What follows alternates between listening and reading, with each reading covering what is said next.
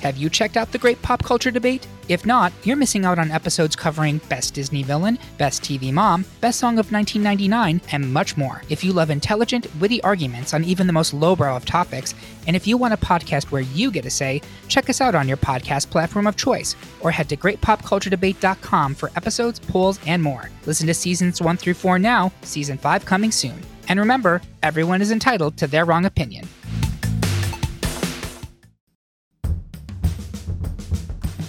What's up, rewatchers? It's Dustin here to let you know that this show may feature strong or inappropriate language, so don't be blasting it over the speakers at school or at work or some other public place that has people with sticks at their butts, okay?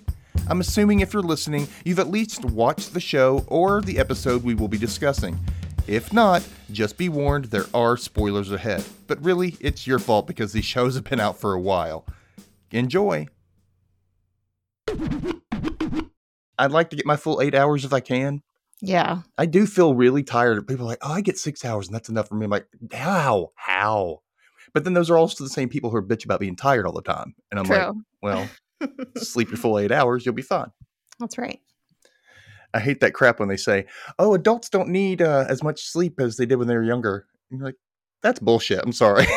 no, we need sleep. I need that sleep. I rarely get that sleep, but yes. Exactly. We can function okay without Yeah. that full sleep, but it's we need it. We still need it. Oh, hello, boobs. Oh, sorry.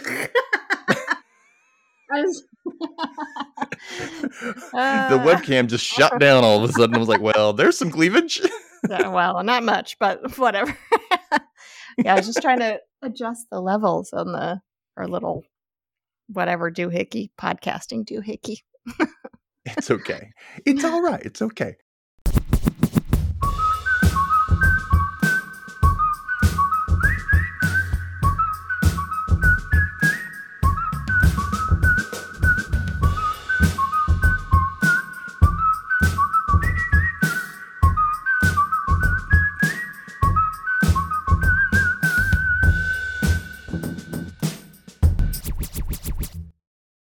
Hello, everybody. Welcome back to the rewatch recap with me and Kay from Fuck My Work Life. How's it going, Kay? Good. How are you? Doing great. Doing great. Are you drinking anything tonight? I am. I am having a Cutwater Ranch Water. Cutwater's the brand. Ranch Water. I guess this is a new thing. It's kind of like um. I don't know how. I, I think it's on par with like a White Claw, but it's like a tequila based kind of seltzery thing, and it's yeah, they're good. How about Hmm, you? I'm just having me some sweet tea. We in the South, we love our sweet tea. Sweet tea. Sweet tea. and uh, yeah, it's about like a cup of sugar in a regular uh, Mhm. pitcher, and it's sweet. Got to have that sweet tea. We want our teeth to fall out here. I know I can't do the sweet tea. It's too much for me. Love it. My mom You is grew from up Texas. with it, and it's just so- kind of. Yeah. You what'd you say? my mom's from Texas, so she's all about the sweet tea. And I'm just like, oh Okay, God, it, it hurts my mouth to drink it so sweet. I just can't drink like no sugar in tea, or even just barely sugar. To me, I'm like, ugh, can't do it. I just can't. It's just so blah. Yeah, I, I think I it. just got used to it. So now I love it. No, black well, coffee too. I could never drink black coffee before, and now I can. I don't know why. Mm, no, my coffee and my tea has to be sweet, and I got it. Well, if it's hot tea, I've got to have creamer in it, just like I do coffee. I just got to have something. I can't do black straight up. You know, Yeah. I'm sure if if the day comes and we have no sugar and no milk, then I'll I'll just deal with it. But Do it. Yeah. until that time. well, um, yeah, this week we are talking about uh, episode six of my so-called life called "The Substitute." Um, this is one of my all-time favorite episodes, mm-hmm. mainly because of the writing aspect of it. Because I, you know, it kind of inspired me to write a little bit. And I don't know, what'd you think? Would, is this one of your favorites from the past? Or I mean, I I do love this one, not for the writing aspect, just for the the quirky substitute oh, aspect. oh, okay, like that whole you know the- just that whole like kind of that first real idolization of an adult when you're a teenager kind of of, yeah, of a real adult. yeah there's a That's line on my own later on in the episode that i i love which i'm sure you will point out like kind of talking about that so I hope I do. We'll we'll see. If I don't, then jump in and tell me. But yeah, speaking of this substitute, uh, you may recognize this actor playing Mr. Racine, Roger Rees. Now, just before this, he played the Sheriff of Rottingham in Robin Hood Men of Tights. Men in Tights. Yeah. he was great in that. He was the one that ended up with Tracey Ullman. That was great. Yes. what was her name in that? Oh my god. I don't remember. It was crazy. It was like oh oh oh oh, it was um latrine. That's right. latrine because it was a shitter. Yeah. Um, yeah. But um yeah, so Roger Rees was in a lot of stuff, but that's the one I know him from the most. Um hmm but he was also in my mom's favorite version of a Christmas Carol from 1984, the George C. Scott Christmas Carol, where he played Scrooge. Um, Oh. He played Scrooge's nephew Fred in that. Okay. It's a it's a kind of it's a creepy one. version of it. You should see it. It's it's you know it's probably on Prime or something. I don't know, but you should probably see it. It's it's pretty good. I Of like course, George. C. Scott is. What'd you say? I like creepy, so Yeah, they do a good version of it. It's it's pretty decent, and he's a good Fred. So I found out he also did some animated voice work too, like stuff on the Cleveland Show and Extreme Ghostbusters, and I think Gargoyles. Maybe maybe I'm wrong with that. But sadly, he passed away seven years ago, July of 2015, at the age of 71. Oh wow. Okay. Yeah. Neat trivia though, his husband, Rick Elice, I think it's Elise or Al- Ellis. It's spelled like Alice with an E. So I don't know if it's Ellis Oh, okay. or Elise. Mhm. Um, he co-wrote and produced Jersey Boys and The Addams Family on Broadway. Oh, wow. Okay. Talented couple. So that's kind of cool. yeah. They've been together since like the 80s and they got married like when it became legal. So for for sweet. you know, gays to get married. Yeah. But anyway. So, okay. School's in session. On with the show. Go now. Go. This episode opens while showing a few teachers at Liberty High, and in Angela's narration, she says, Maybe teachers have a hidden life where they're actually like human, or they have, I don't know, dignity. And it shows one teacher, Mr. Mitri, is struggling to pull down a map or a chart or something from the chalkboard. We just can't reach it. And then Angela adds, or maybe not. Yeah. We, it's sad. It's really sad. You're like, oh, this looks poor teachers. You know what I mean? Like, yeah. it kind of makes them kind of like a joke. and you're like, no, no, no. Teachers aren't. They're trying. they're trying their best with what they have.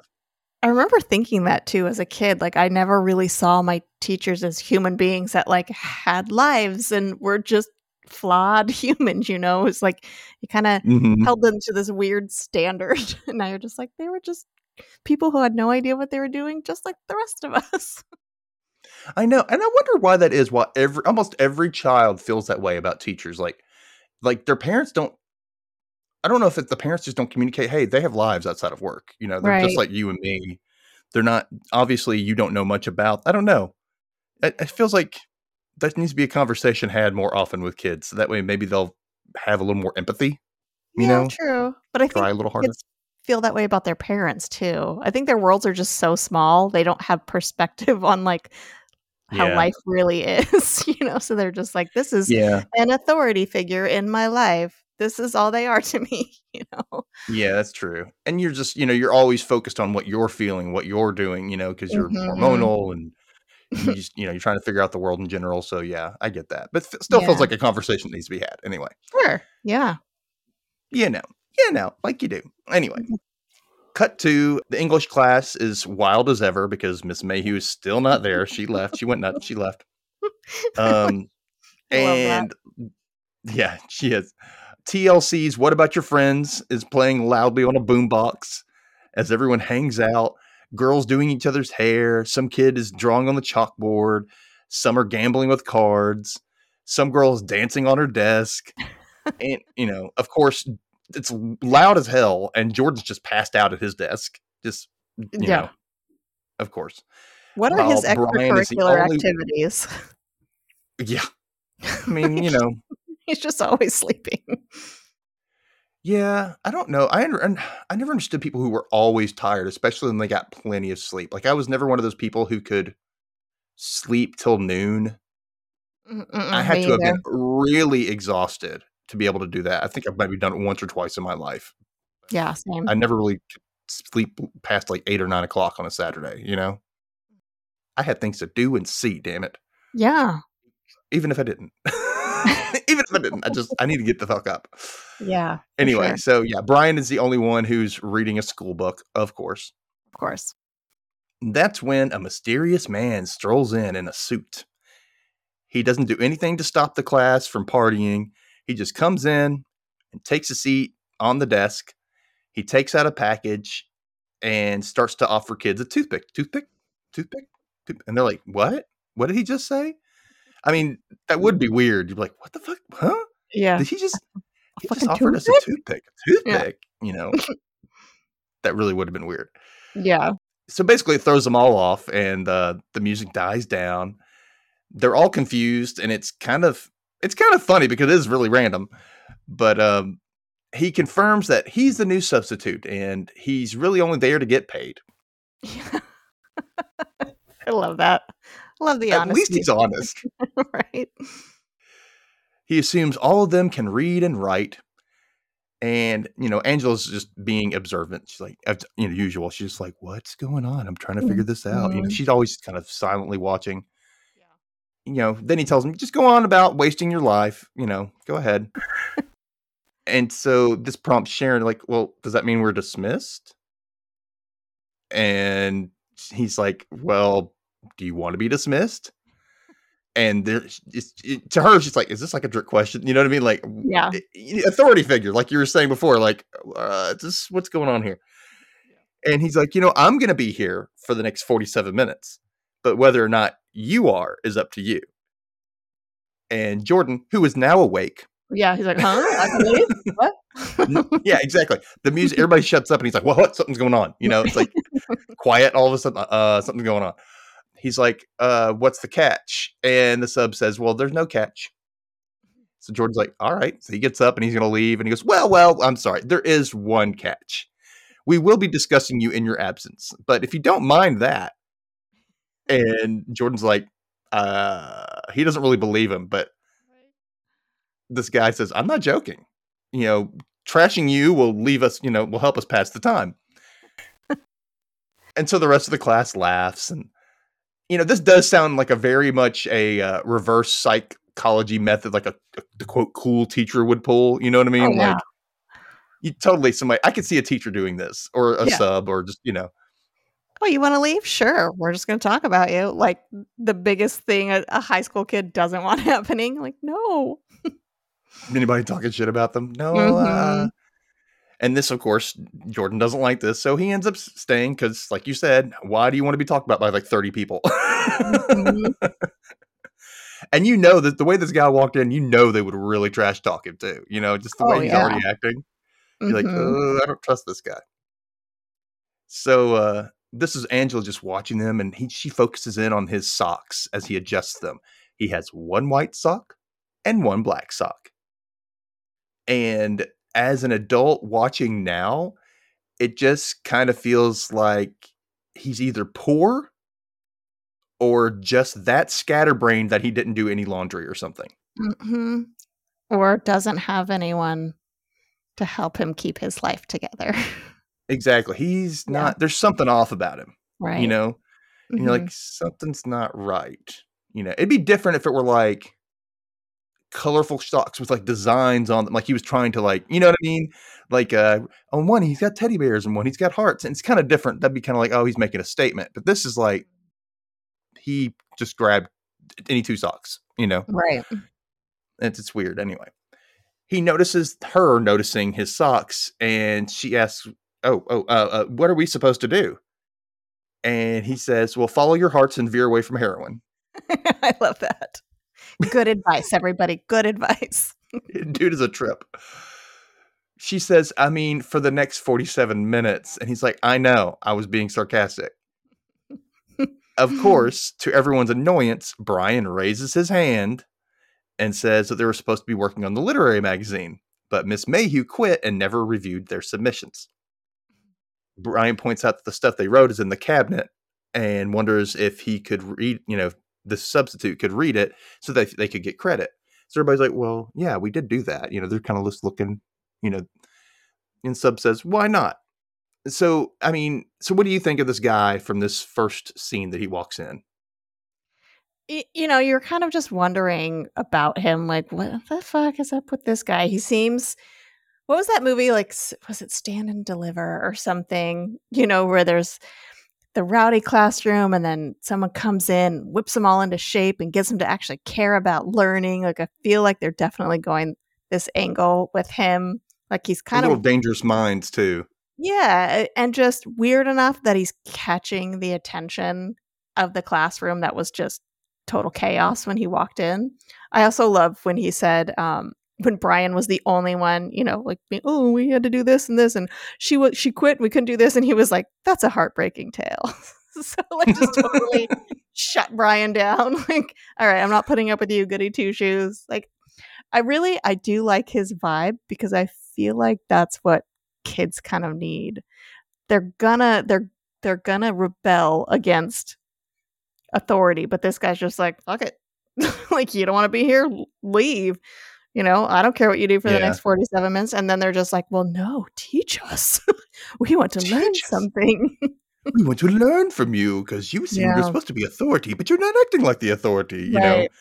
I think it's a you good know? approach. Oh, totally. I mean, if you look, even from the beginning, when we see all these different teachers, they're all kind of lame and yeah. bumbling and plain. And this mm-hmm. guy walks in with the toothpick, the mismatched socks. He's talking very frankly, you yeah. know, and you're like, oh, he's kind of like he's one of us, you know, mm-hmm. but not at the same time. He knows what's up, but you know, he knows more than what he's saying. That kind of thing. He's been places. Yeah. He's done things. Yeah. He's seen he's shit. Seen things, man. Yeah. Yeah. I totally agree with that. So back at home, Graham and Patty are unloading groceries from the car and Patty's telling Graham about a client she needs to meet with because she's the boss lady and that's her duty. Mm-hmm. And that he needs to take Danielle to the Girl Scout cookie booth tomorrow mm-hmm. night since. Patty signed her up. And of course, Graham's annoyed because, okay, yeah, Patty signed Danielle up for something, but now he has to miss his pool game with his brother Neil. I'm like, mm-hmm. fucking cry me a river, Graham. You wanted kids. Exactly. This is what you get. you, you know? signed up for this shit. Yeah, be prepared to be inconvenienced quite often. I mean, yeah. that's just how it is. It is. This is why Kay, Jay, and I don't have kids. Exactly. and the fact that I probably can't because I don't have a female partner or the means to support one. But, you know, that's neither here nor there. there are ways, but if it's not what you want, it's not what you want. I mean, I could foster a kid, but I'm like, uh, I don't want to be, you know. Yeah. Uh, eventually, I was thinking about fostering a kid. If I ever had enough money, I could foster a child, you know, and I would like to be, you know, and then uh, foster to adopt type of situation. I would love that. Yeah. But, you know, I don't want a baby. You know, I don't want somebody who I've got to develop, you know, but at the same time, you don't know how broken the child right. will be. And I say broken is in like, you don't know if there's going to be attitude, if there's going to be problems, that they're going to have, you know, yeah. develop developmental problems, problems with authority. You know what I mean? You don't know what you're getting into. So that's kind right. of like you've got to be prepared. I can't deal with good kids, let alone bad kids. So yeah, word. I hate that. I hate that. I wish I was more paternal, you know, but I'm just not. I'm just not. Some people just aren't. I came to terms with that long ago. It's just like it's just not my thing. I actually love babies it's when they start talking and kidding attitudes. I'm just like, no, no, go away. I'm done with you. You have yeah. individual thoughts now. I don't know. Go away. yeah, I can take kids in very small doses, like you know, my brothers or my cousins' kids or something like that. Like just for a short while. I'm like, yeah, I could I can hang out with them and talk to them. Hey, because I like kid stuff. Obviously, you see behind me this wall of like middle grade and YA fiction right. and little Funko Pop type toys and shit. I like that stuff. And they're like, ooh, I can kind of get on with them at that level. But at the same time, I'm like, I'm not here to raise you, you know? Right. At the same time, you know, I, I I'll take you to a movie. That'd be fun. You know, I've been to the zoo with my my uh my nephew, my niece, and whatnot, and that's fun. But I just can't. It's not a twenty four seven thing for me. Sorry. Yeah, same. I don't know why, but you know. okay. Back to what I was saying. So Patty then realizes that one of them needs to call Miss Mayhew to see if they are still going to be printing the Lit magazine this year since they have the printing spot reserved. And I'm like, did no one tell these parents that Mayhew has been gone for weeks now? Like, no Angela, one. Angela doesn't tell her parents anything, but you would think like Camille might have said something, you know. Yeah, like you that'd know, be something. something. the only thing I can think of, like, I guess it's just, uh, you know, hey, our teacher went crazy and left. You know, that'd be mm-hmm. something you would tell your parents, like kind of Right. gossipy, like, oh my gosh, you know what I mean? Like, I would have. I know I Oh. would have. Totally. I would have too. And Sharon's totally the type that probably would have spilled something. So the only thing I can think of is maybe Camille would have thought that, she, you know, Patty would have known just like before, you know, remember she, she didn't know about the list because she Yeah. lives in the back. Um, Yeah. so, so I guess that's the only reason why, but whatever. Um, so she thinks the Graham should call. You should call. I'm like, yeah, way to delegate, Patty. Yeah. Oh, you get this task, Graham. Don't you feel important? Yeah, whatever. It kind of feels like a pity thing, you know. I don't know. Oh, for sure. Yeah. And then Graham points out that she forgot to buy kitty litter again. Still So- haven't seen a cat. I know. I've seen this show countless times, and at no point do they show a cat at all. Not outside, not inside, nowhere. You know, and this isn't the only continuity error that shows up in this error in this, mes- this episode. Blah, blah, blah. It's uh, there's more later, but I'll tell you about it when it comes up. Of course, Patty is frustrated, and because she thought Graham was going to buy the kitty litter, and she says, "You know what we need? A wife." hmm and I need one too, but you know, platonic, since you know, of course. Back in English class, it's oddly quiet as the students are entranced by the substitute re- reading their writing assignments. So at this point, we still haven't heard his name yet. So I'm not going to say his name, even though I said it earlier. I'm not going to say his name until it comes up in the show, just to let you know how long it takes them to say this name. I don't I know why they don't say his name. I didn't realize that. Okay. Yeah, I was listening. I was like, are they going to say his name? Are they going to say his name? He finishes up reading and he says, okay, well, he calls them boring, fake, false, synthetic, bogus. And he says, you know, what do all these words have in common? And he calls on Jordan, who's in the back, of course. And uh, poor dumb Jordan is genuinely confused. The sub says, you know, I know what you're going to say they're synonyms meaning not genuine. But he wants Jordan to classify them otherwise. And Jordan just says, I don't know. And the sub yells, Yes, you do. You think I'm an idiot? And I love what he's doing here. You know, I, I love the message he's conveying. He walks up to Jordan saying that the work is safe, banal, homogenized, cutesy, and appalling, and wants to know what words, what type of words he's using. He tells Jordan that he's not fooling anyone and he's on to him. He keeps pestering Jordan until Jordan finally says, They're adjectives. And that's when the sub gets in his face and says, Don't you dare play dumb with me again. I love that. This here is a teacher, Yeah. someone who isn't just going to let a kid give up on themselves. Right. Yeah. It's And really wish- touching. Yes, it is. It's very touching. I wish more teachers were like that. Unfortunately, I'm not saying teachers are bad or anything, and they're doing the best they can with what they're taught. They're taught to do something a certain way too, right. you know, but you have to genuinely care. That's the problem. And, you know, when you're worn down by a system that doesn't care about you, you stop caring. Absolutely. So I can see why, you know, you're not getting paid enough, you're not giving the resources, you're you're working overtime basically all the time for free. you know exactly and Yeah. putting your own money into like supplies and whatnot you know i could see why so many teachers are up and quitting nowadays because why wouldn't you and now we're getting Right. even and we're getting really shitty teachers because they're just taking anybody now. Yeah. you know? Yeah. just they're basically babysitters at this point. It's you know i don't know. I don't have kids again. I don't have kids. I can't really speak to that. But from what i've heard and read online you know i have, do have teacher friends. This is the type of stuff that's come up. So Yeah.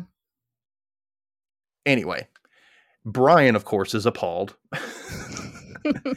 and like says to himself, I don't believe this guy. he doesn't he does not like anything rocking his boat.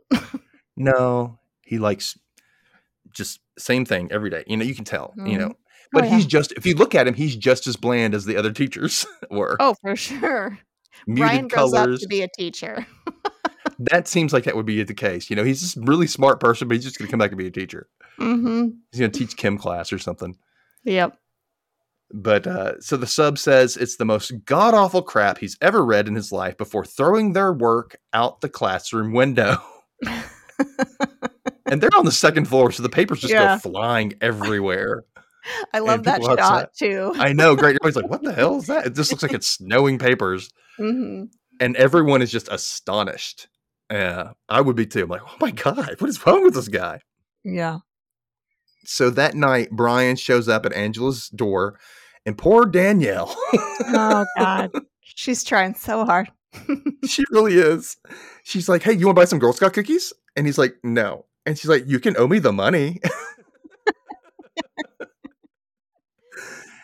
you know, hand it to her. Got to hand it to her. She is really trying, man. I mean, She is trying. she's a true old girl. Because those Girl Scouts, man, they'll get you, man. They will guilt the crap out of you. You go to the grocery store and they're sitting out there in their little table. You want some Girl Scout cookie? You want some? I'm like, I, I, I kind of like. I don't have the extra money on me to buy the, and plus, I really don't need them. So I love them. Yeah. I love them, but I like uh, you kind of like, please let somebody walk in front of me. Let them handle that. You know, I have to go out or go out another entrance. Hopefully, Don't they're make not eye contact. Don't make eye contact. Don't look at me. Don't look at me. Don't look at me. You know, I hate that. Or anybody who's selling anything for like raise money for school. Like, I don't. I'm sorry. No, I don't have kids in school. I don't. And I live in a decent area, you know, and there's decent funding for stuff in schools, especially sports. I'm in the south, Oh yeah. especially Yeah. sports, and that's all they usually raise money for: sports stuff. You know, football and cheerleader and stuff like that. So I'm like, they have the money most of the time.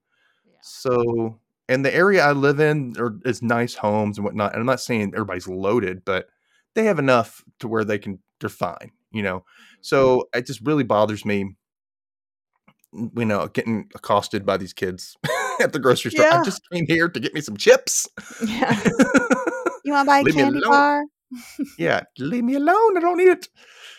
Uh, I don't need the chips either, but you know, Mm, that's how it go. Yeah, I don't. Oh, and by the way, um, thin mints are just grasshoppers. Keebler, same, Oh yeah. the exact same damn thing. They're grasshoppers.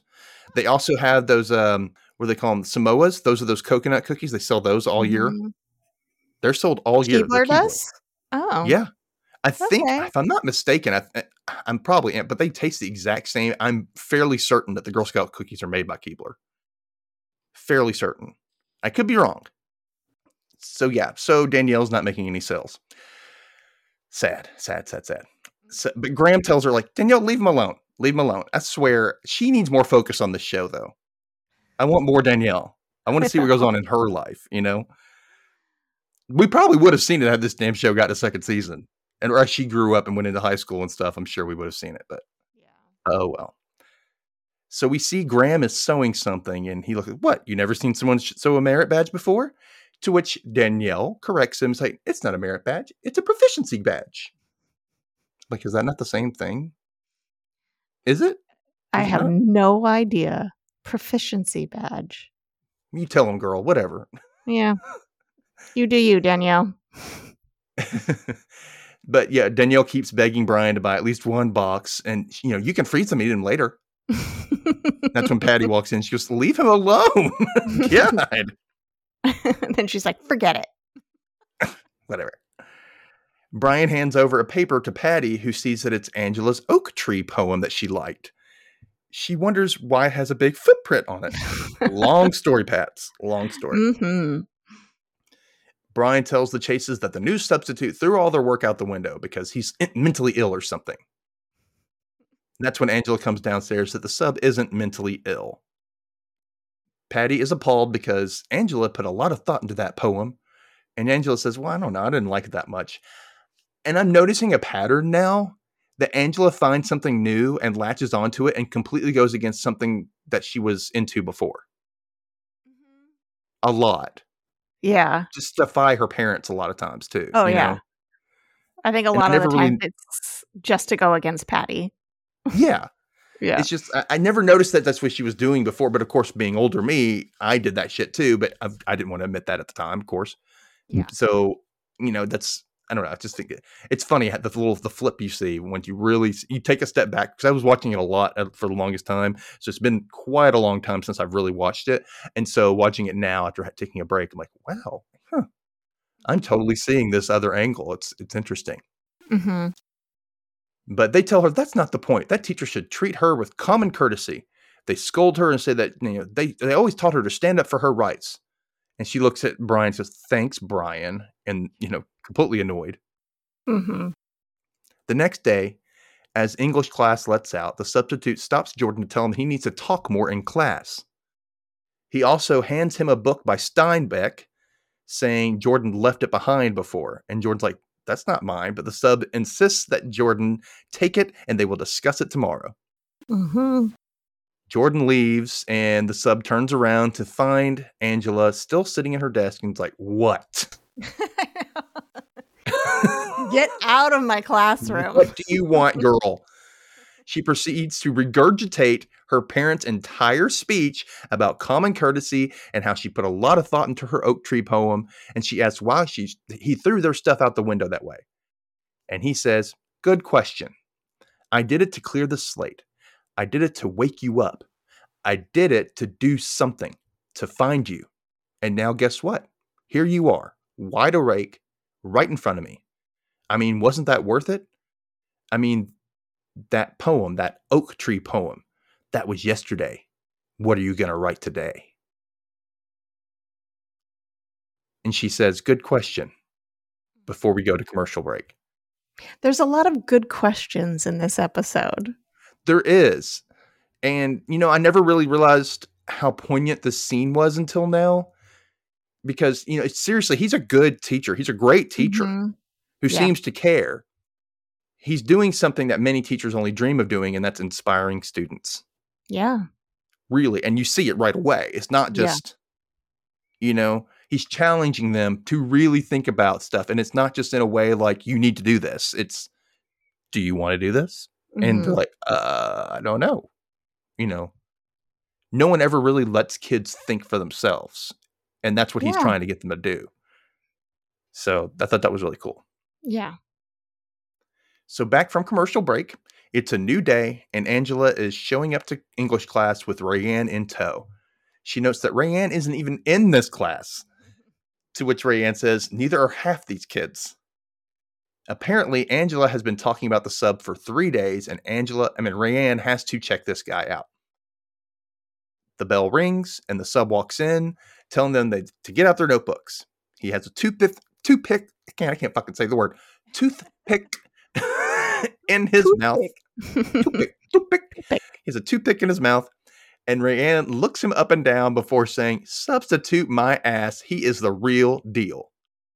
She gets an A plus for that observation. she sees it right away. The sub says he wants everyone to start over on their writing assignments, ignoring their groans and complaints. Of course, someone says, "Can't we just watch a movie?" Yeah. There's always that kid. Ugh. Look, I'm all for the days when we would like they would wheel in that TV VCR combo and we yeah. watch like a Disney cartoon musical like Aladdin or something. But you know, those kids who who instantly say stuff like this all the time, you're like you, you look like, oh God, you lazy motherfucker. You know what I mean? You would always think that. But Yeah. it really pisses me off that those same kids who did that, who wanted to avoid stuff that much. I mean, I wanted to avoid it too, but I didn't like say it out loud. You know, those are the ones who are making shit ton more money than me nowadays, and it really pisses me off. or they're living in a trailer park. Not that there's anything wrong with that. There's Yeah, no, the ones, at least the ones I, I grew up with, they're not. I'm like, they're hmm. all they're all rich Just- salesmen or something.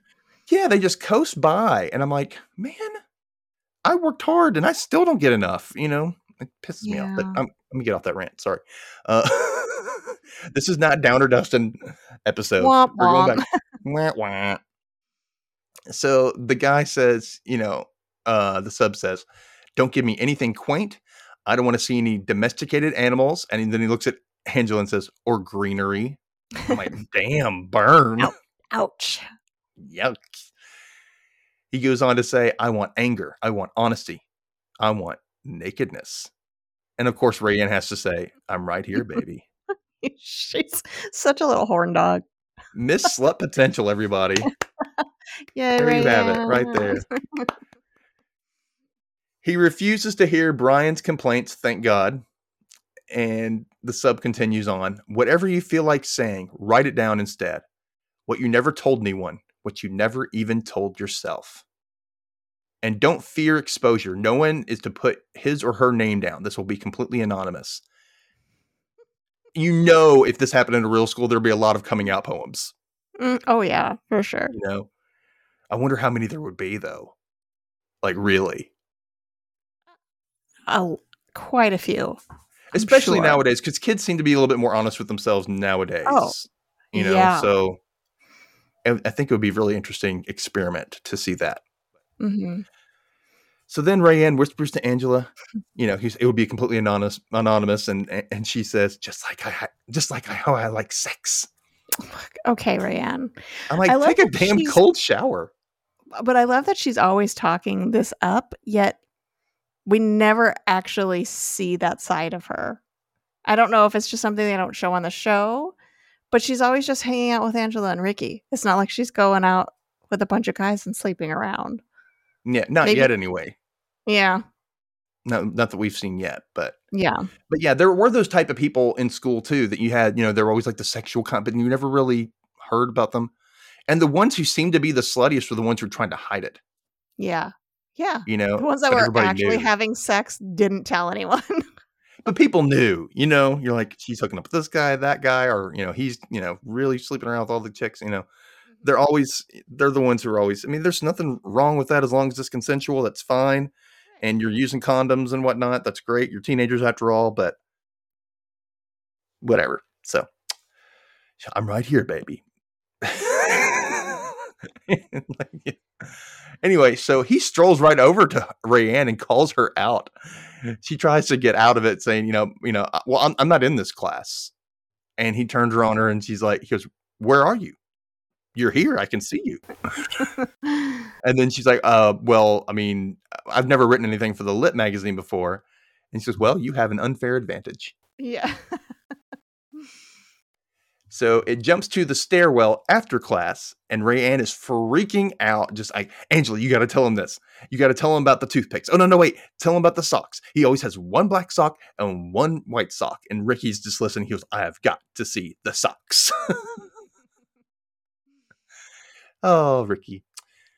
The next day, Ricky has joined them in class, and the subs' feet are up on the desk, and they're just staring at the black and the white socks. And they all have toothpicks now. I know. I love it. They're all just absorbing his personality. I know. hilarious.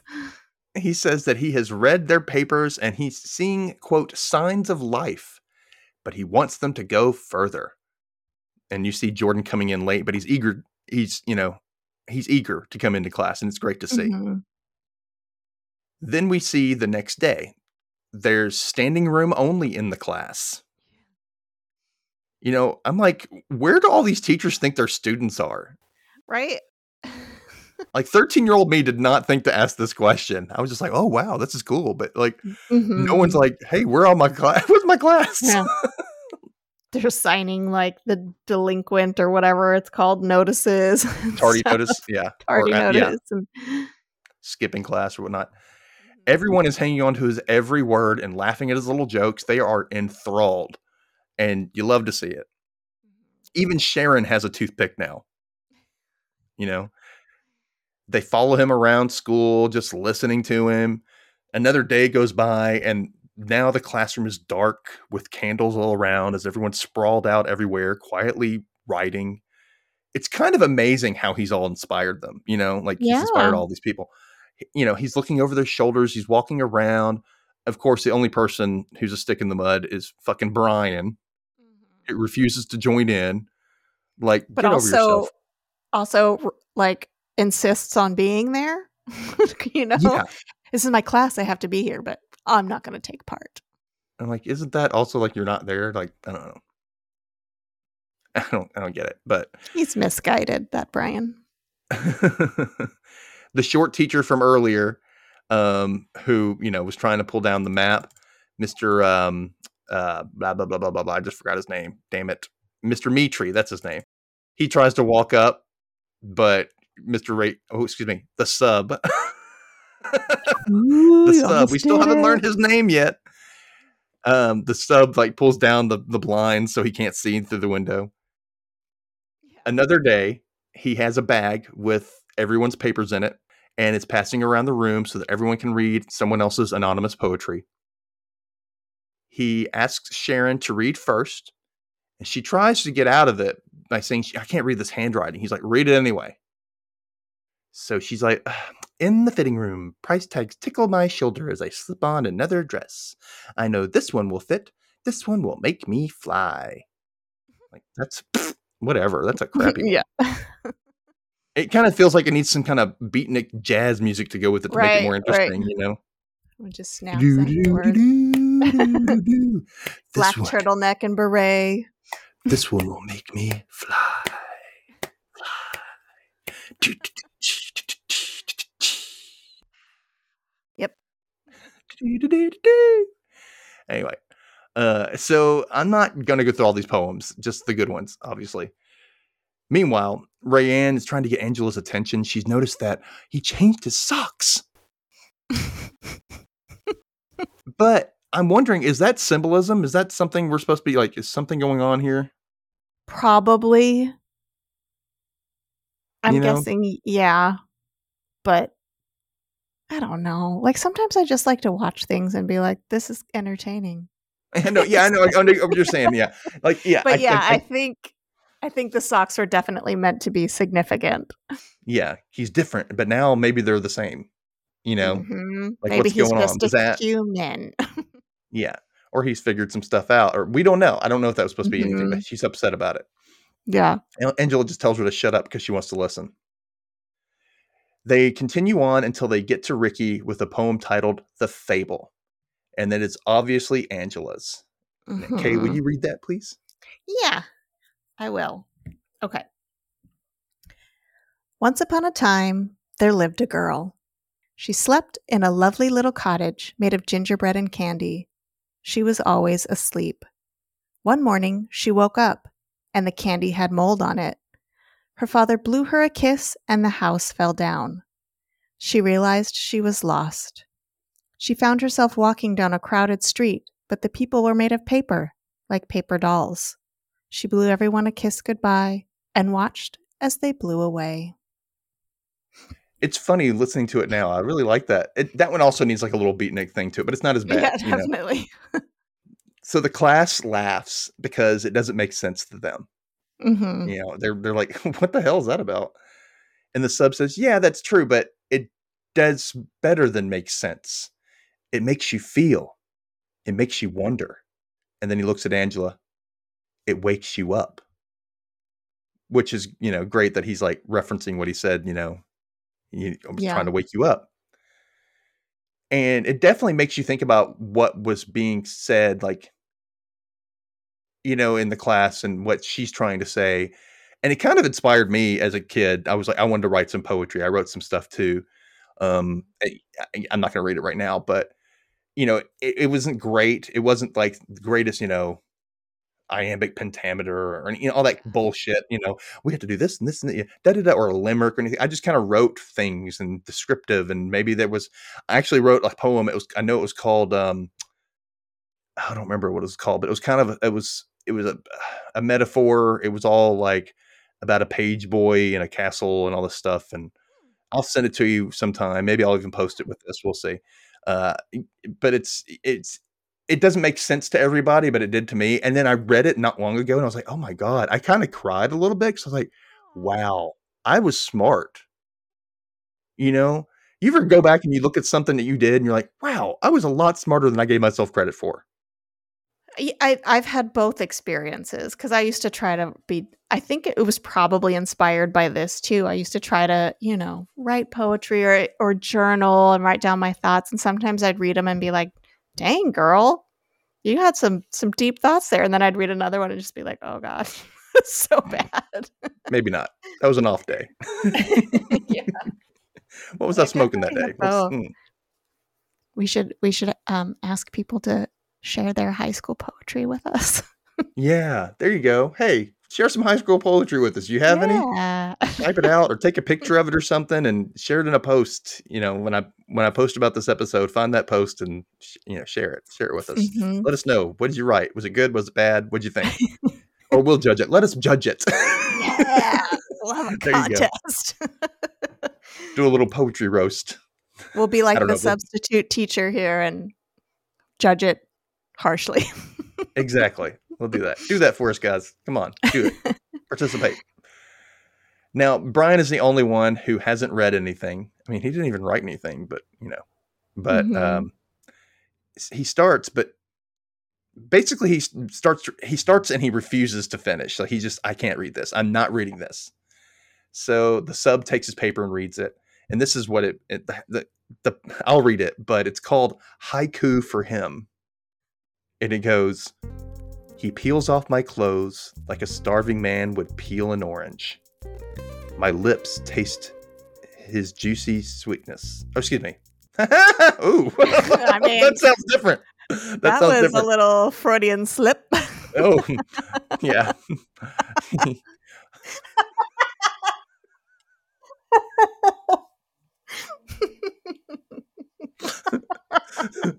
I'm gonna backtrack on this. Okay, let me start over. Hmm. He peels off my clothes like a starving man would peel an orange. His lips taste my juicy sweetness. Still not that great, but you know.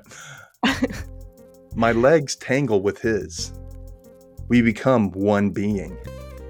A burning furnace in the cold cement basement of love. that sounds very like 1960s, doesn't it? yeah.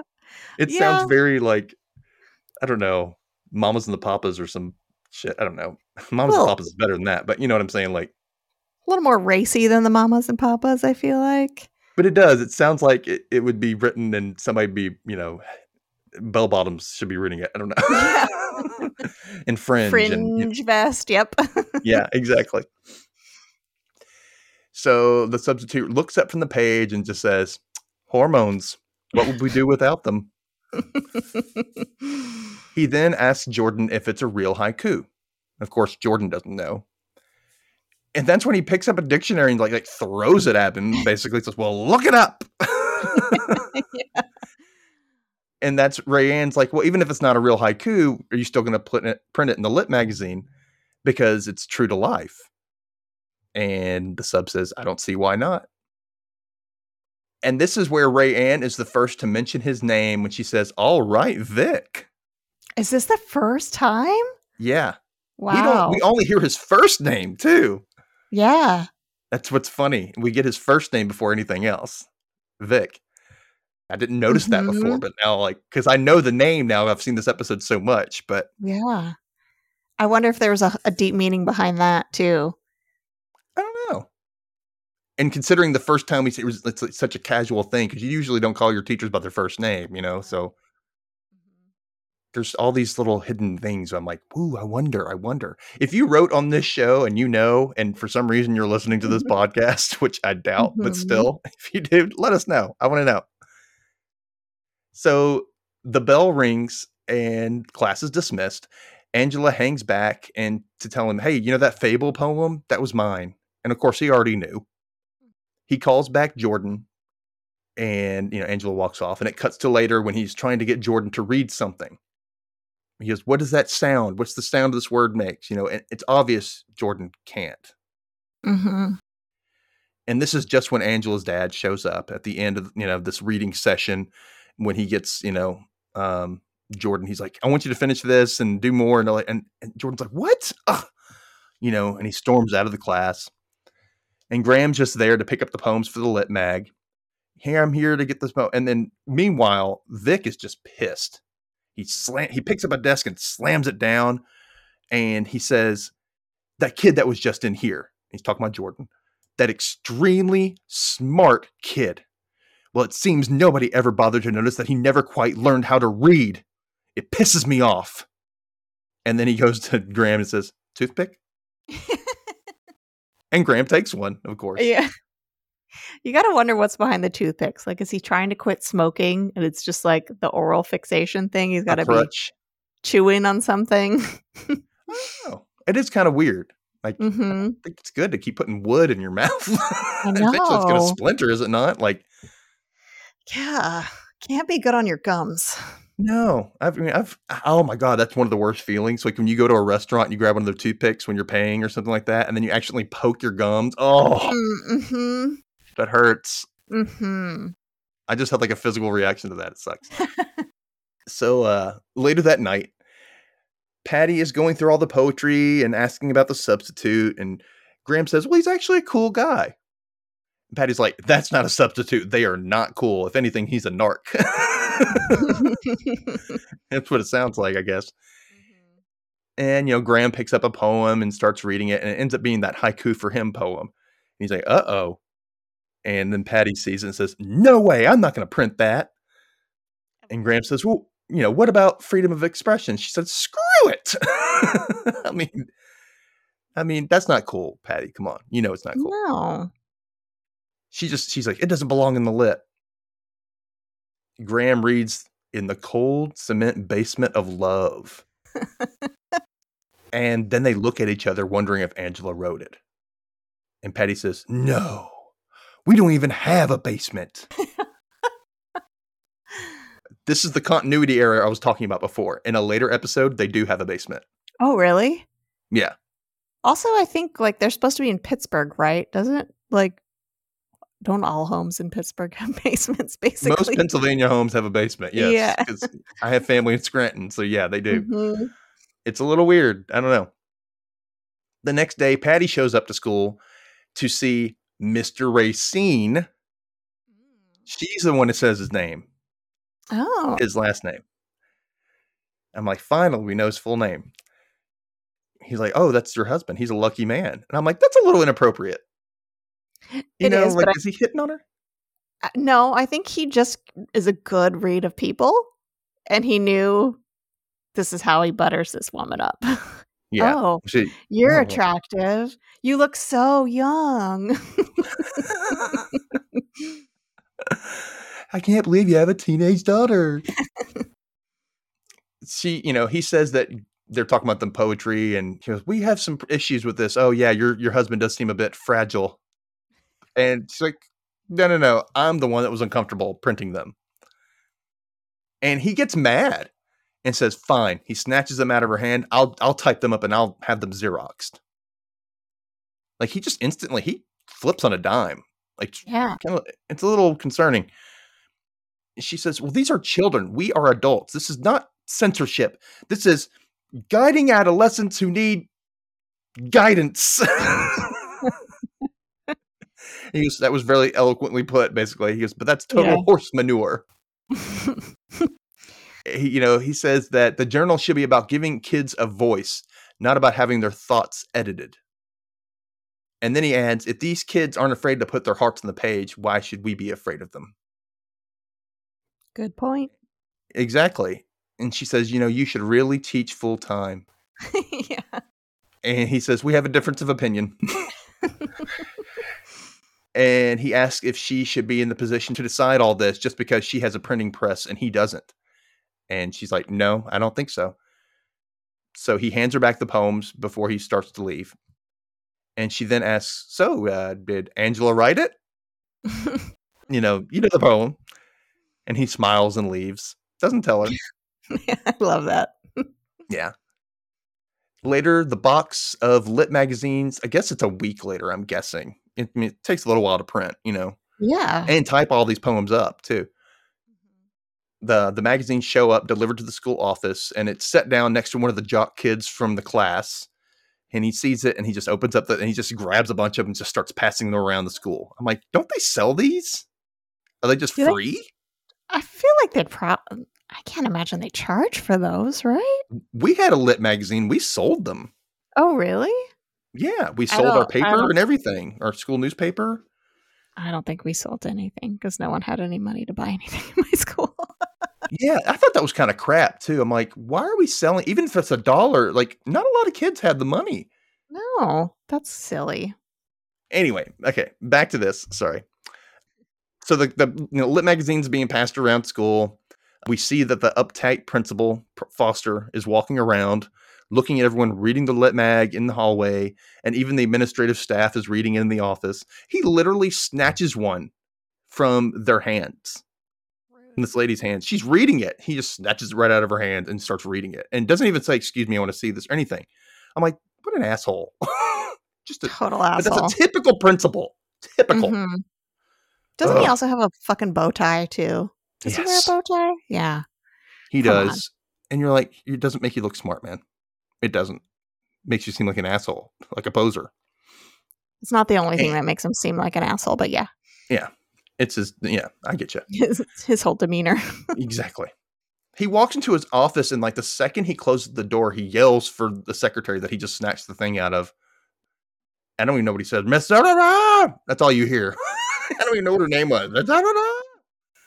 yeah. It's almost like like Miss Teschmacher. You know, it might have been her name for all I knew he wants to see Mr. Racine after school. In the girls' bathroom, uh, there's a couple of girls gossiping, saying that the girl who wrote that haiku for him poem has no self respect. She should have signed her name. And Sharon's there and she overhears this. She's like, Look, okay. He told us not to, okay. It was a rule in class, okay. He said not to sign it, okay. And I love the, the girls just say, "Excuse me, try your own conversation." Plus, maybe a muscle relaxer.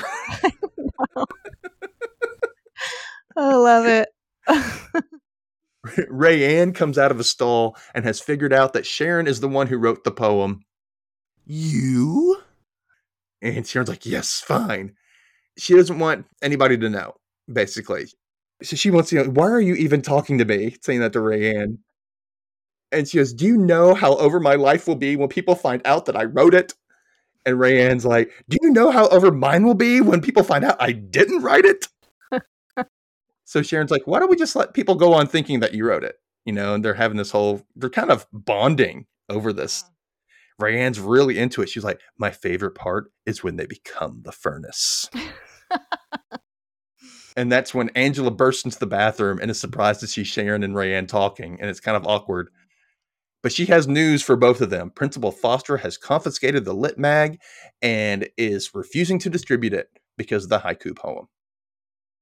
That night at dinner, Angela is going 90 to nothing, just going on about how Vic said that they could sue the school for violation of amend- uh, First Amendment rights. And, you know, Vic says that they could stage a book burning, or maybe they can call a news station. And poor Danielle is just in the background talking about like how many cookies she sold and no one's paying attention.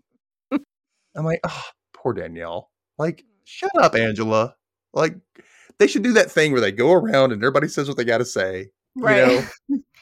You, know? you have the floor, Dan- Angela. exactly. You have the spirit stick, like, you know, yeah. the talking stick, not the spirit stick. This isn't bringing on.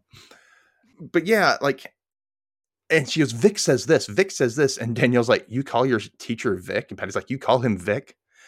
Angela's, That's his name. Like, yeah, but he's a teacher. Mm. Yeah. it's mm.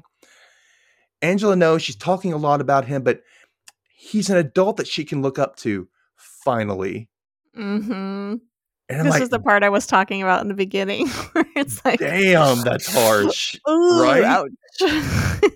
Like the parents just kind of look at each other, and you know, I don't think they they take really. If they kind of, she looks at them like, "What?" And they're like, "Nothing. Don't worry about it." I mm-hmm. don't really think they take offense to it because I think they know that she means outside of her parents, you know? Yeah. But still, classy, Angela. Really classy.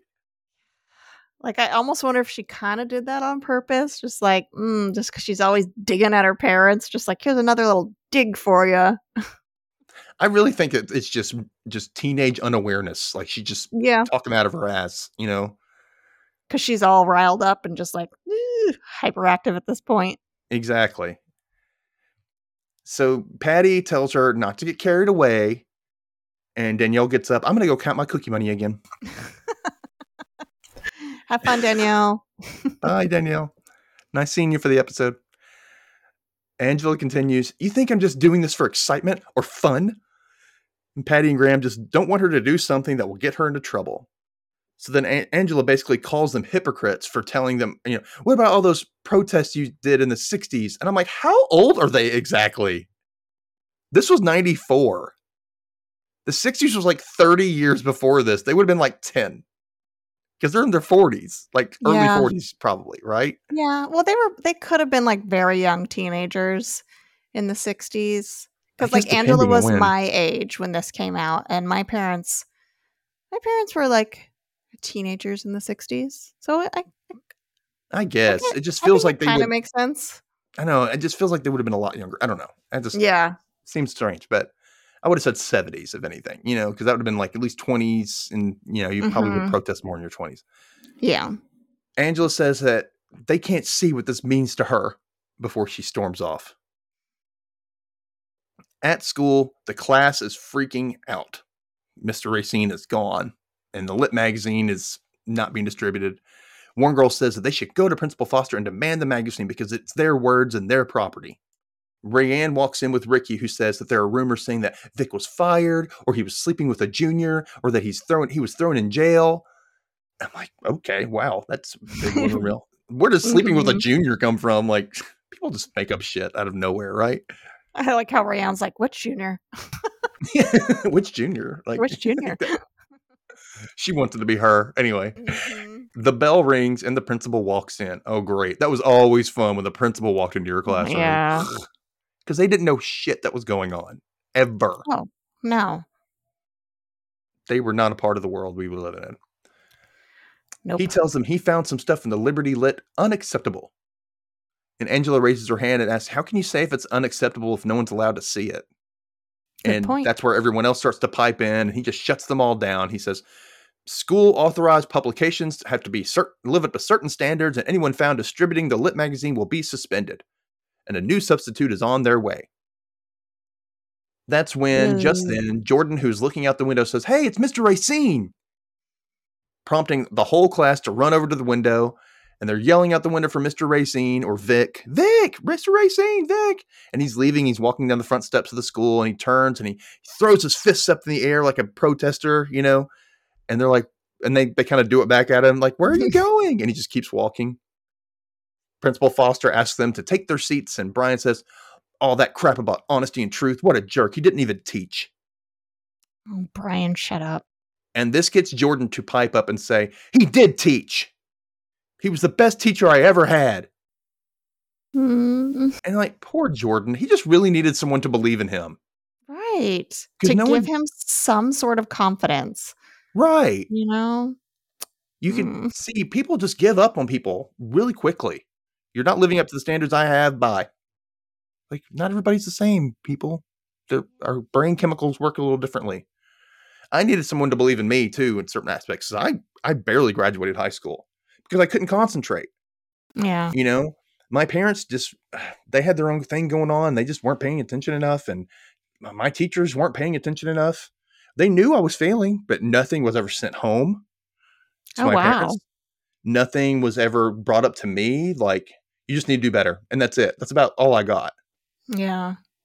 and That's they just yeah the shitty. system fails some kids they Oh, just for do sure. because they don't care Yeah. these teachers get too jaded and too in their you know or they play favorites and the ones that are doing great they're just like look at them my prizes you know look at this you know Mhm. and you're you're not doing good enough so i'm not going to help you yeah. it's crap It is. there's one teacher that i have in particular and i'm just going to say i shared the same teacher as john grisham Oh, wow. Okay. yeah because john grisham grew up in my town and uh that teacher eh, i will say is a bitch and i hope she's listening if she's still alive. She is a major bitch. I'm not going to say her name, but she knows who she is. And she just gave up on certain kids. And I did the assignments. She would critique the crap out of it, but not offer me any help or any kind of, or lead me into the right direction or anything like that, you know?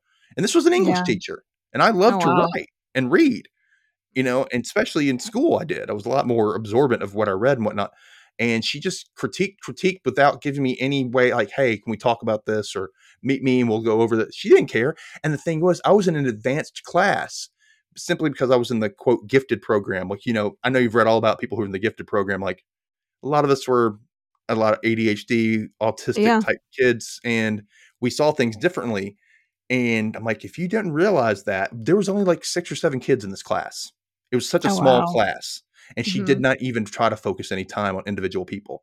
If you know, some of them just got it wrong. Just they were just on it and they had it and they did everything to a T right.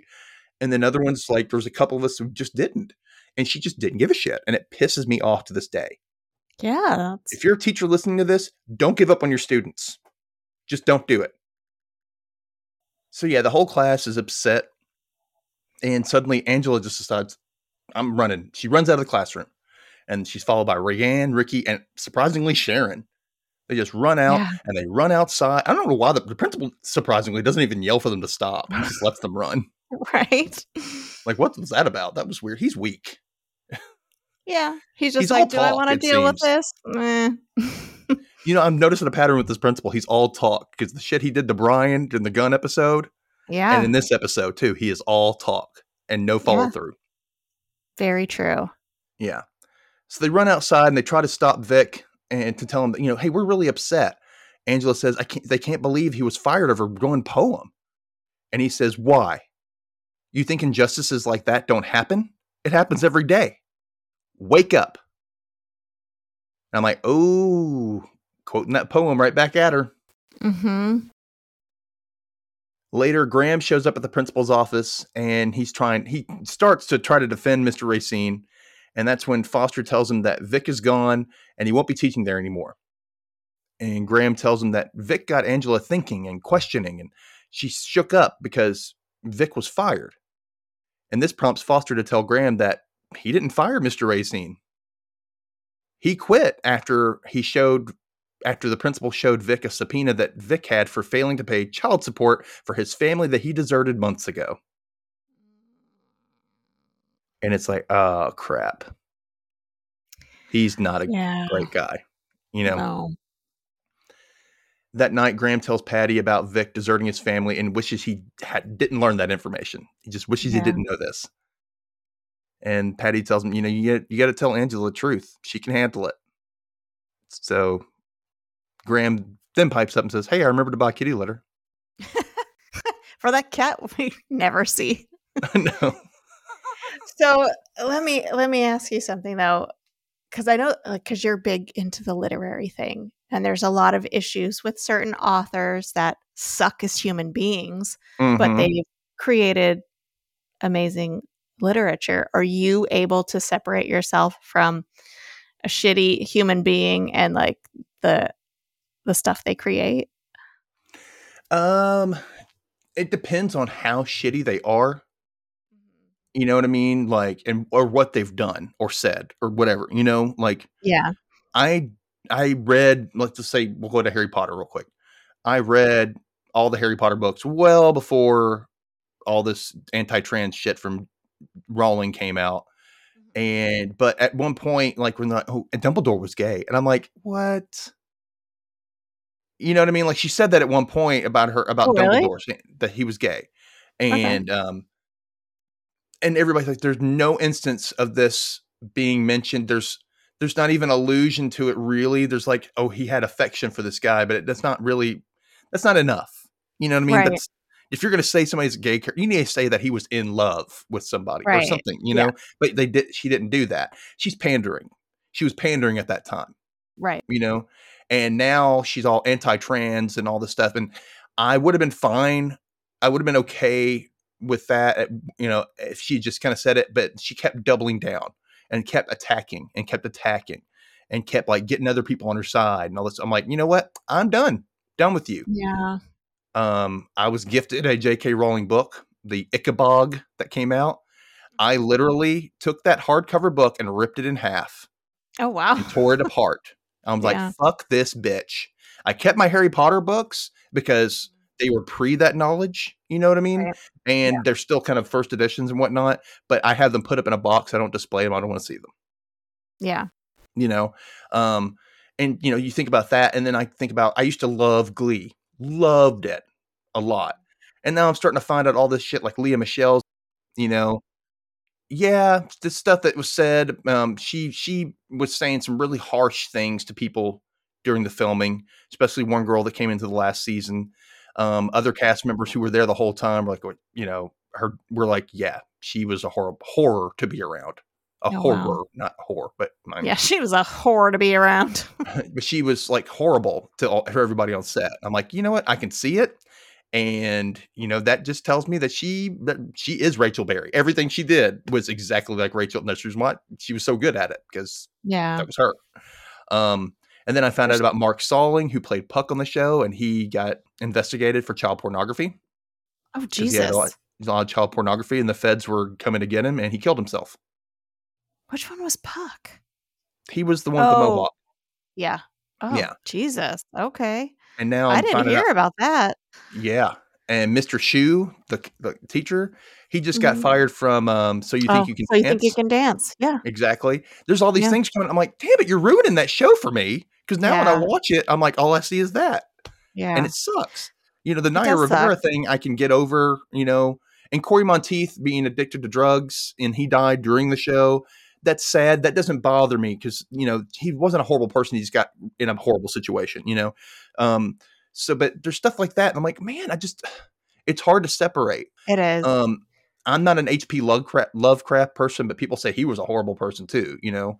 I mean, I just think people are are horrible, and just because they end up in a limelight type of career, right, an actor whatever, like it doesn't mean that they're exceptional people. you know what I mean? No. So it, it's I get it because we idolize these people. We we fall in love with their characters, and then we hear about them as human beings, and are just like, you're just another shitty human being. And there, there are a lot of good human beings out there, but we just expect people because they're famous to not also be shitty too, you know. And it's Yeah, we hope it for sure. we hope it, yeah, there's another there's a writer out there i'm not going to mention the name because a lot of people like him and um, it's not really that bad but I, I think he's arrogant and the way i've read stuff he's perpetuating some really like neoliberal shit you know what i mean? Like you're a little over the top kind of stuff and i'm like yeah, you know i'm i consider myself somewhat liberal i you know i i believe that everybody should get a fair shot and blah blah blah but then when you go over the top with it and then you start getting like all kind of hate hate speech about the other side openly Yeah. and like encouraging i just i don't like it so I, I muted this guy i'm like i refuse to read any of your books i'm not going to read any of your shit i'm not going to say the guy's name but I, I just don't like it i don't like it at all you can have free speech and that's what free speech is for but at the same time we also have the freedom to not listen yeah, absolutely. you know Yeah. anyway so back at this um back he so graham bought kitty litter Grandma kitty litter. For the invisible cat hmm what i'm assuming is the next day angela shows up at vic's place and i'm like is this a trailer park what is this like she's standing outside it's like a fence Yeah. and he walks out know. it looks weird. I'm like, where is he? Where is this? I don't know. It, it- there's like you know um, mailboxes or something along the fence, so it kind of makes me think he's in a trailer park. But you don't actually see any trailers; you just see this fence, really. But Or whatever, just like really crappy, like little apartment building or something. maybe Not Low a income. nice place, you know? it's not great. Yeah. And then you know her voiceover observes it's so weird that teachers like live places. Which is so true. It's always weird to see a teacher outside of school. You know, like you would Mhm. see them at the grocery store. I remember I saw one teacher was working part time at our grocery store. Like, this is strange. Like, why are you here? Yeah. You know, he was like collecting carts in the parking lot. And Oh. yeah, and it was, you know, I didn't understand. I thought they made enough money at that time. But, you know, back in the Yeah. 90s, they did. Not Yeah. a lot, but it never was a lot, but it was still a lot more than now. they do now comparatively. Yeah. E- even in, you know, with inflation and whatnot. hmm So he sees her as he's walking out, and she says she looked him up in the phone book. And this makes me go, wait, he must have been there more than a few months. He it must have been more than a few months that he left his family if he's already in the damn phone book. Right. It's that was a little strange to me. But Yeah. and the whole child support thing, he abandoned his family. But how'd you get child support that payments going that quickly? Like that doesn't make any Yeah. sense. It's, Because that requires a whole like court hearing, you know, a whole it's a- process. process. Yeah. that's uh, kind of that usually takes i would say even years sometimes you know depending on the situation but anyway he says You know, she's like, looked you up in the phone book and he goes, wow, what a waste of a Saturday. she confronts him about abandoning his family. She wants to know if it's the truth. And he says, yes, one, there's several truths. One truth is, yes, I left my family. He says, the other truth is that my wife is far better off without me. He says he broke out of a prison of his own making, and many people want to punish him for that. Maybe even her, Angela. She says she's not trying to punish anyone. She just wants to understand. He's all bitter and says his struggle for his freedom is his and she should get her own. And then he says, Get out before it's too late, Amanda. Mm. Uh oh. I mean, now I can see that everything was about him pushing an envelope mostly and never really about helping the kids, except for like Jordan. hmm You know, it was really just him about, I'm going to push some envelopes. I'm going to, you know, he wants to like shake up the system. That's his thing. It was more for his satisfaction than anything, not really about helping the kids. He says that she should get out of her that mind control factory that they put them in, all because they don't want to. They don't know what else to do with them. And she confirms that he is telling her to drop out of school. Right. He says she needs to run for her life and let the walls of her gingerbread house come crashing down. Like way to throw the her words back in her face. You fucking jerk. Mhm. Yeah. It, it makes me think that the whole Amanda thing was on purpose too. Mhm. Right? Like he knows the poem that she wrote and he keeps like quoting it back to her. He knows her name. He should. And he and he just does the Amanda thing because he kind of knows it's gonna crush her a little bit. hmm I don't know. Kind of the vibe I was getting with that. Kind of, yeah. But she still corrects him that her name is Angela, Yeah. and he kind of has a look on his face like, oh, you know. So I'm not sure. Maybe, or he just knew the poem. You know, he just Yeah. didn't know her damn name. Yeah. You know, it, it's one of two ways. But she says that leaving high school isn't the answer. She doesn't think leaving anything is. I'm like, ooh, burn back. She tells him the thing is, I kind of admired you, and now he looks guilty as fuck. And he's like, you know, can I drive you home? So he does, and they pull up to her house, and Brian sees her get out of the car before Vic rides off. Ever the asshole, Brian asks if there's anyone's car she won't get into. So she tells him, you know, oh, I live my life to annoy you. You are my world. He says, Vic's an older teacher. He's old. I'm like, Jesus, Brian, get your fucking head out of the gutter. Oh my god. little little pervy sex oppressed Brian. I know. She laughs at him and says, You know, are you demented? And she says, We just talked, you know, and then he gave me a ride home. And he says, You know, I have a right not to like him. And she's like, That's true, you do. And she goes inside. Patty and Graham are going through all these freaking Girl Scout cookies that are on the dining room table. she grabs a box and opens it up on the couch, and they sit down and join her. And the way she talks, Are you okay? They ask her if she's okay, which makes me think that they knew where she was. I think they did. And Yeah. I'm like, How could you let her go see this questionable guy by herself? True. Isn't that a little strange? Yeah. And how the hell did she get there? If she needed the ride home, they made her Yeah, take the bus know. or something. I guess. Like, what the hell? Yeah. I thought that was really strange. Graham says that every fight is not worth fighting, and Patty agrees that learning this is a part of growing up.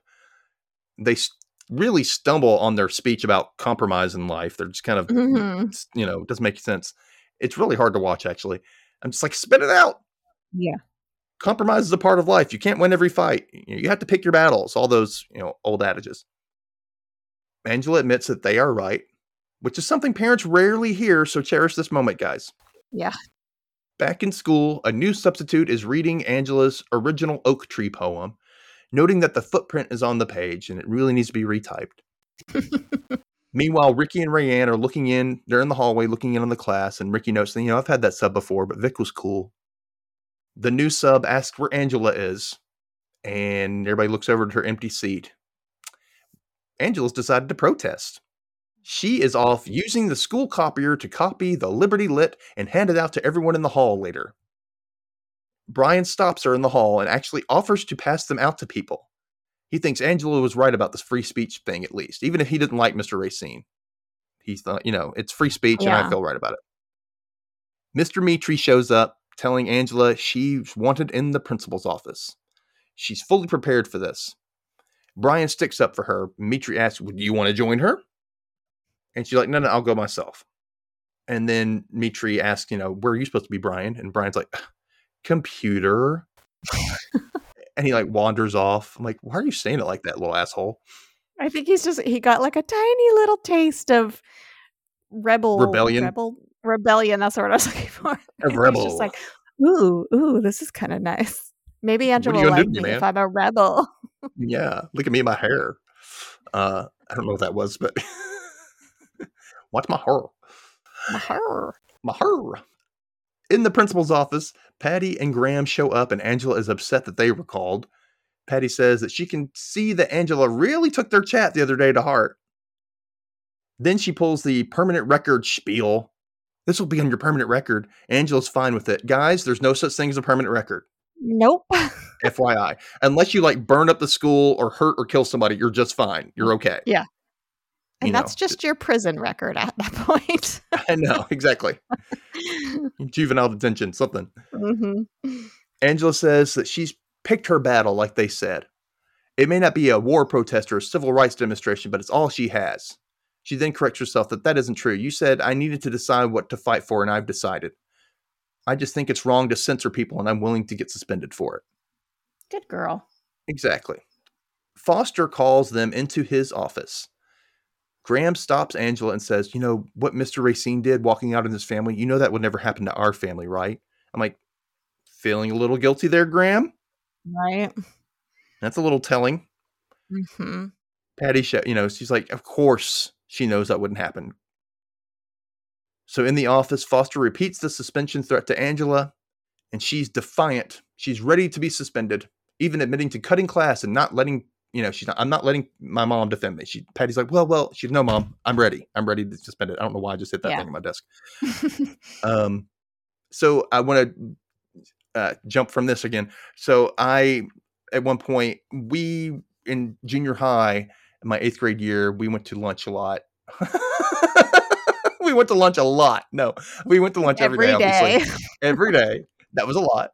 And uh, at some point, we decided, you know, like I- didn't want to. We didn't have anything to eat. Like I didn't have lunch, I didn't bring any cash with me, and I wasn't on the program to get free lunch, and I didn't bring the lunch with me, and uh, and some of us didn't. And so every few days, like for some, for like a week, we decided we're skipping lunch and we're just going to go to the gym. My next class was gym, so we just went there early and sat in the gym.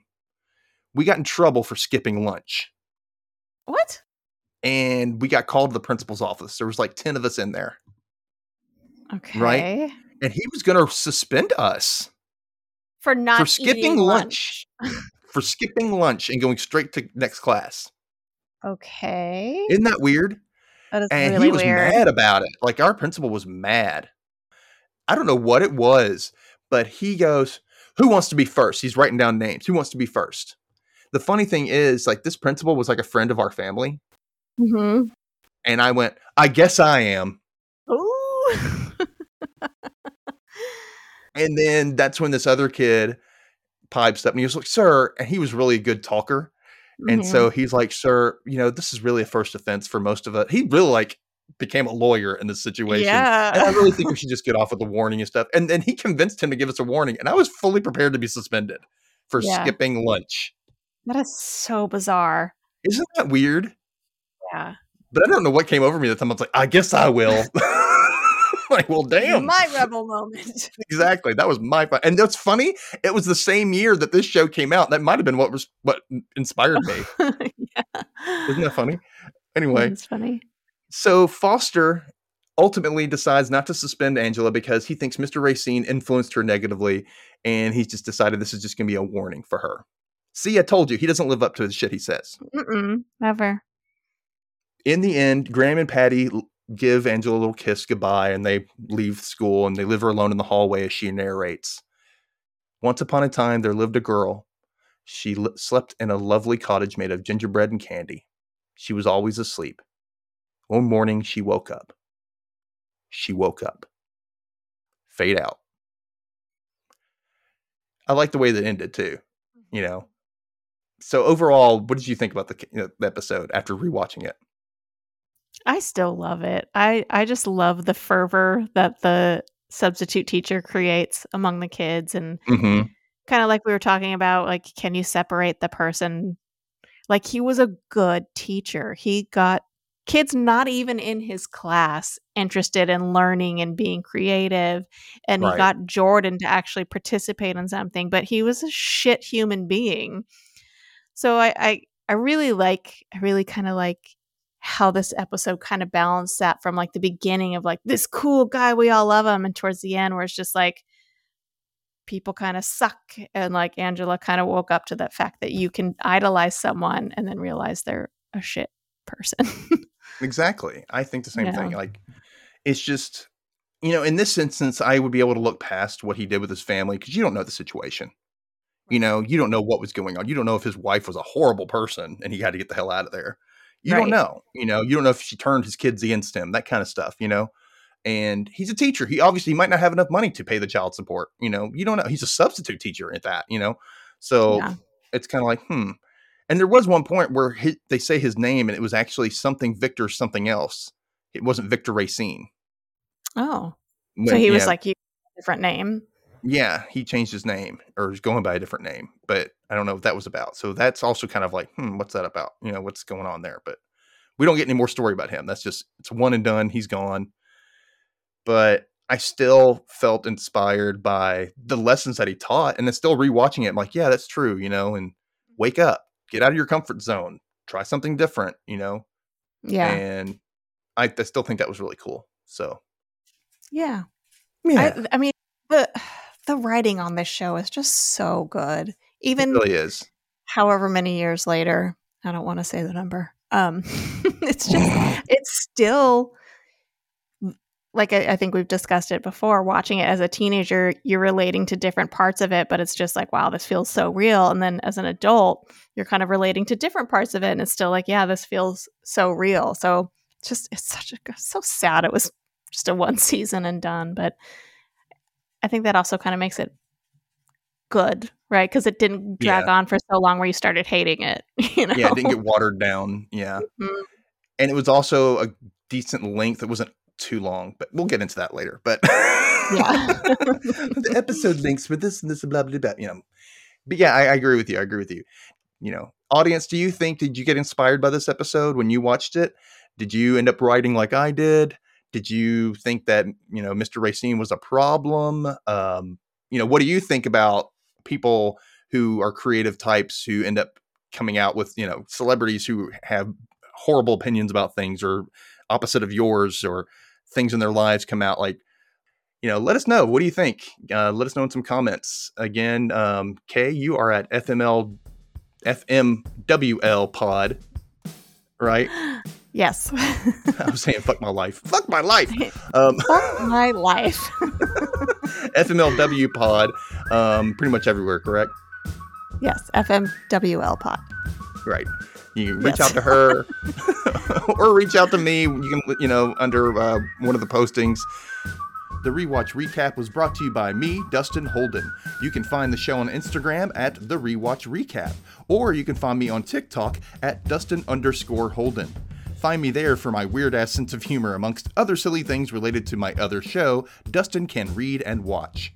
Speaking of which, my email is the same as the other show. You can reach me at dustincanreadpod at gmail.com. Anyway, thank you guys for listening. Until next week when we go on episode seven. And thank you, Kay, for sitting with me and watching this. always a pleasure dustin All right, everybody, have a great time. I was going to say night, but I don't know when you're listening to this. So see you later. have a great life Have a great so called life. yes Bye. bye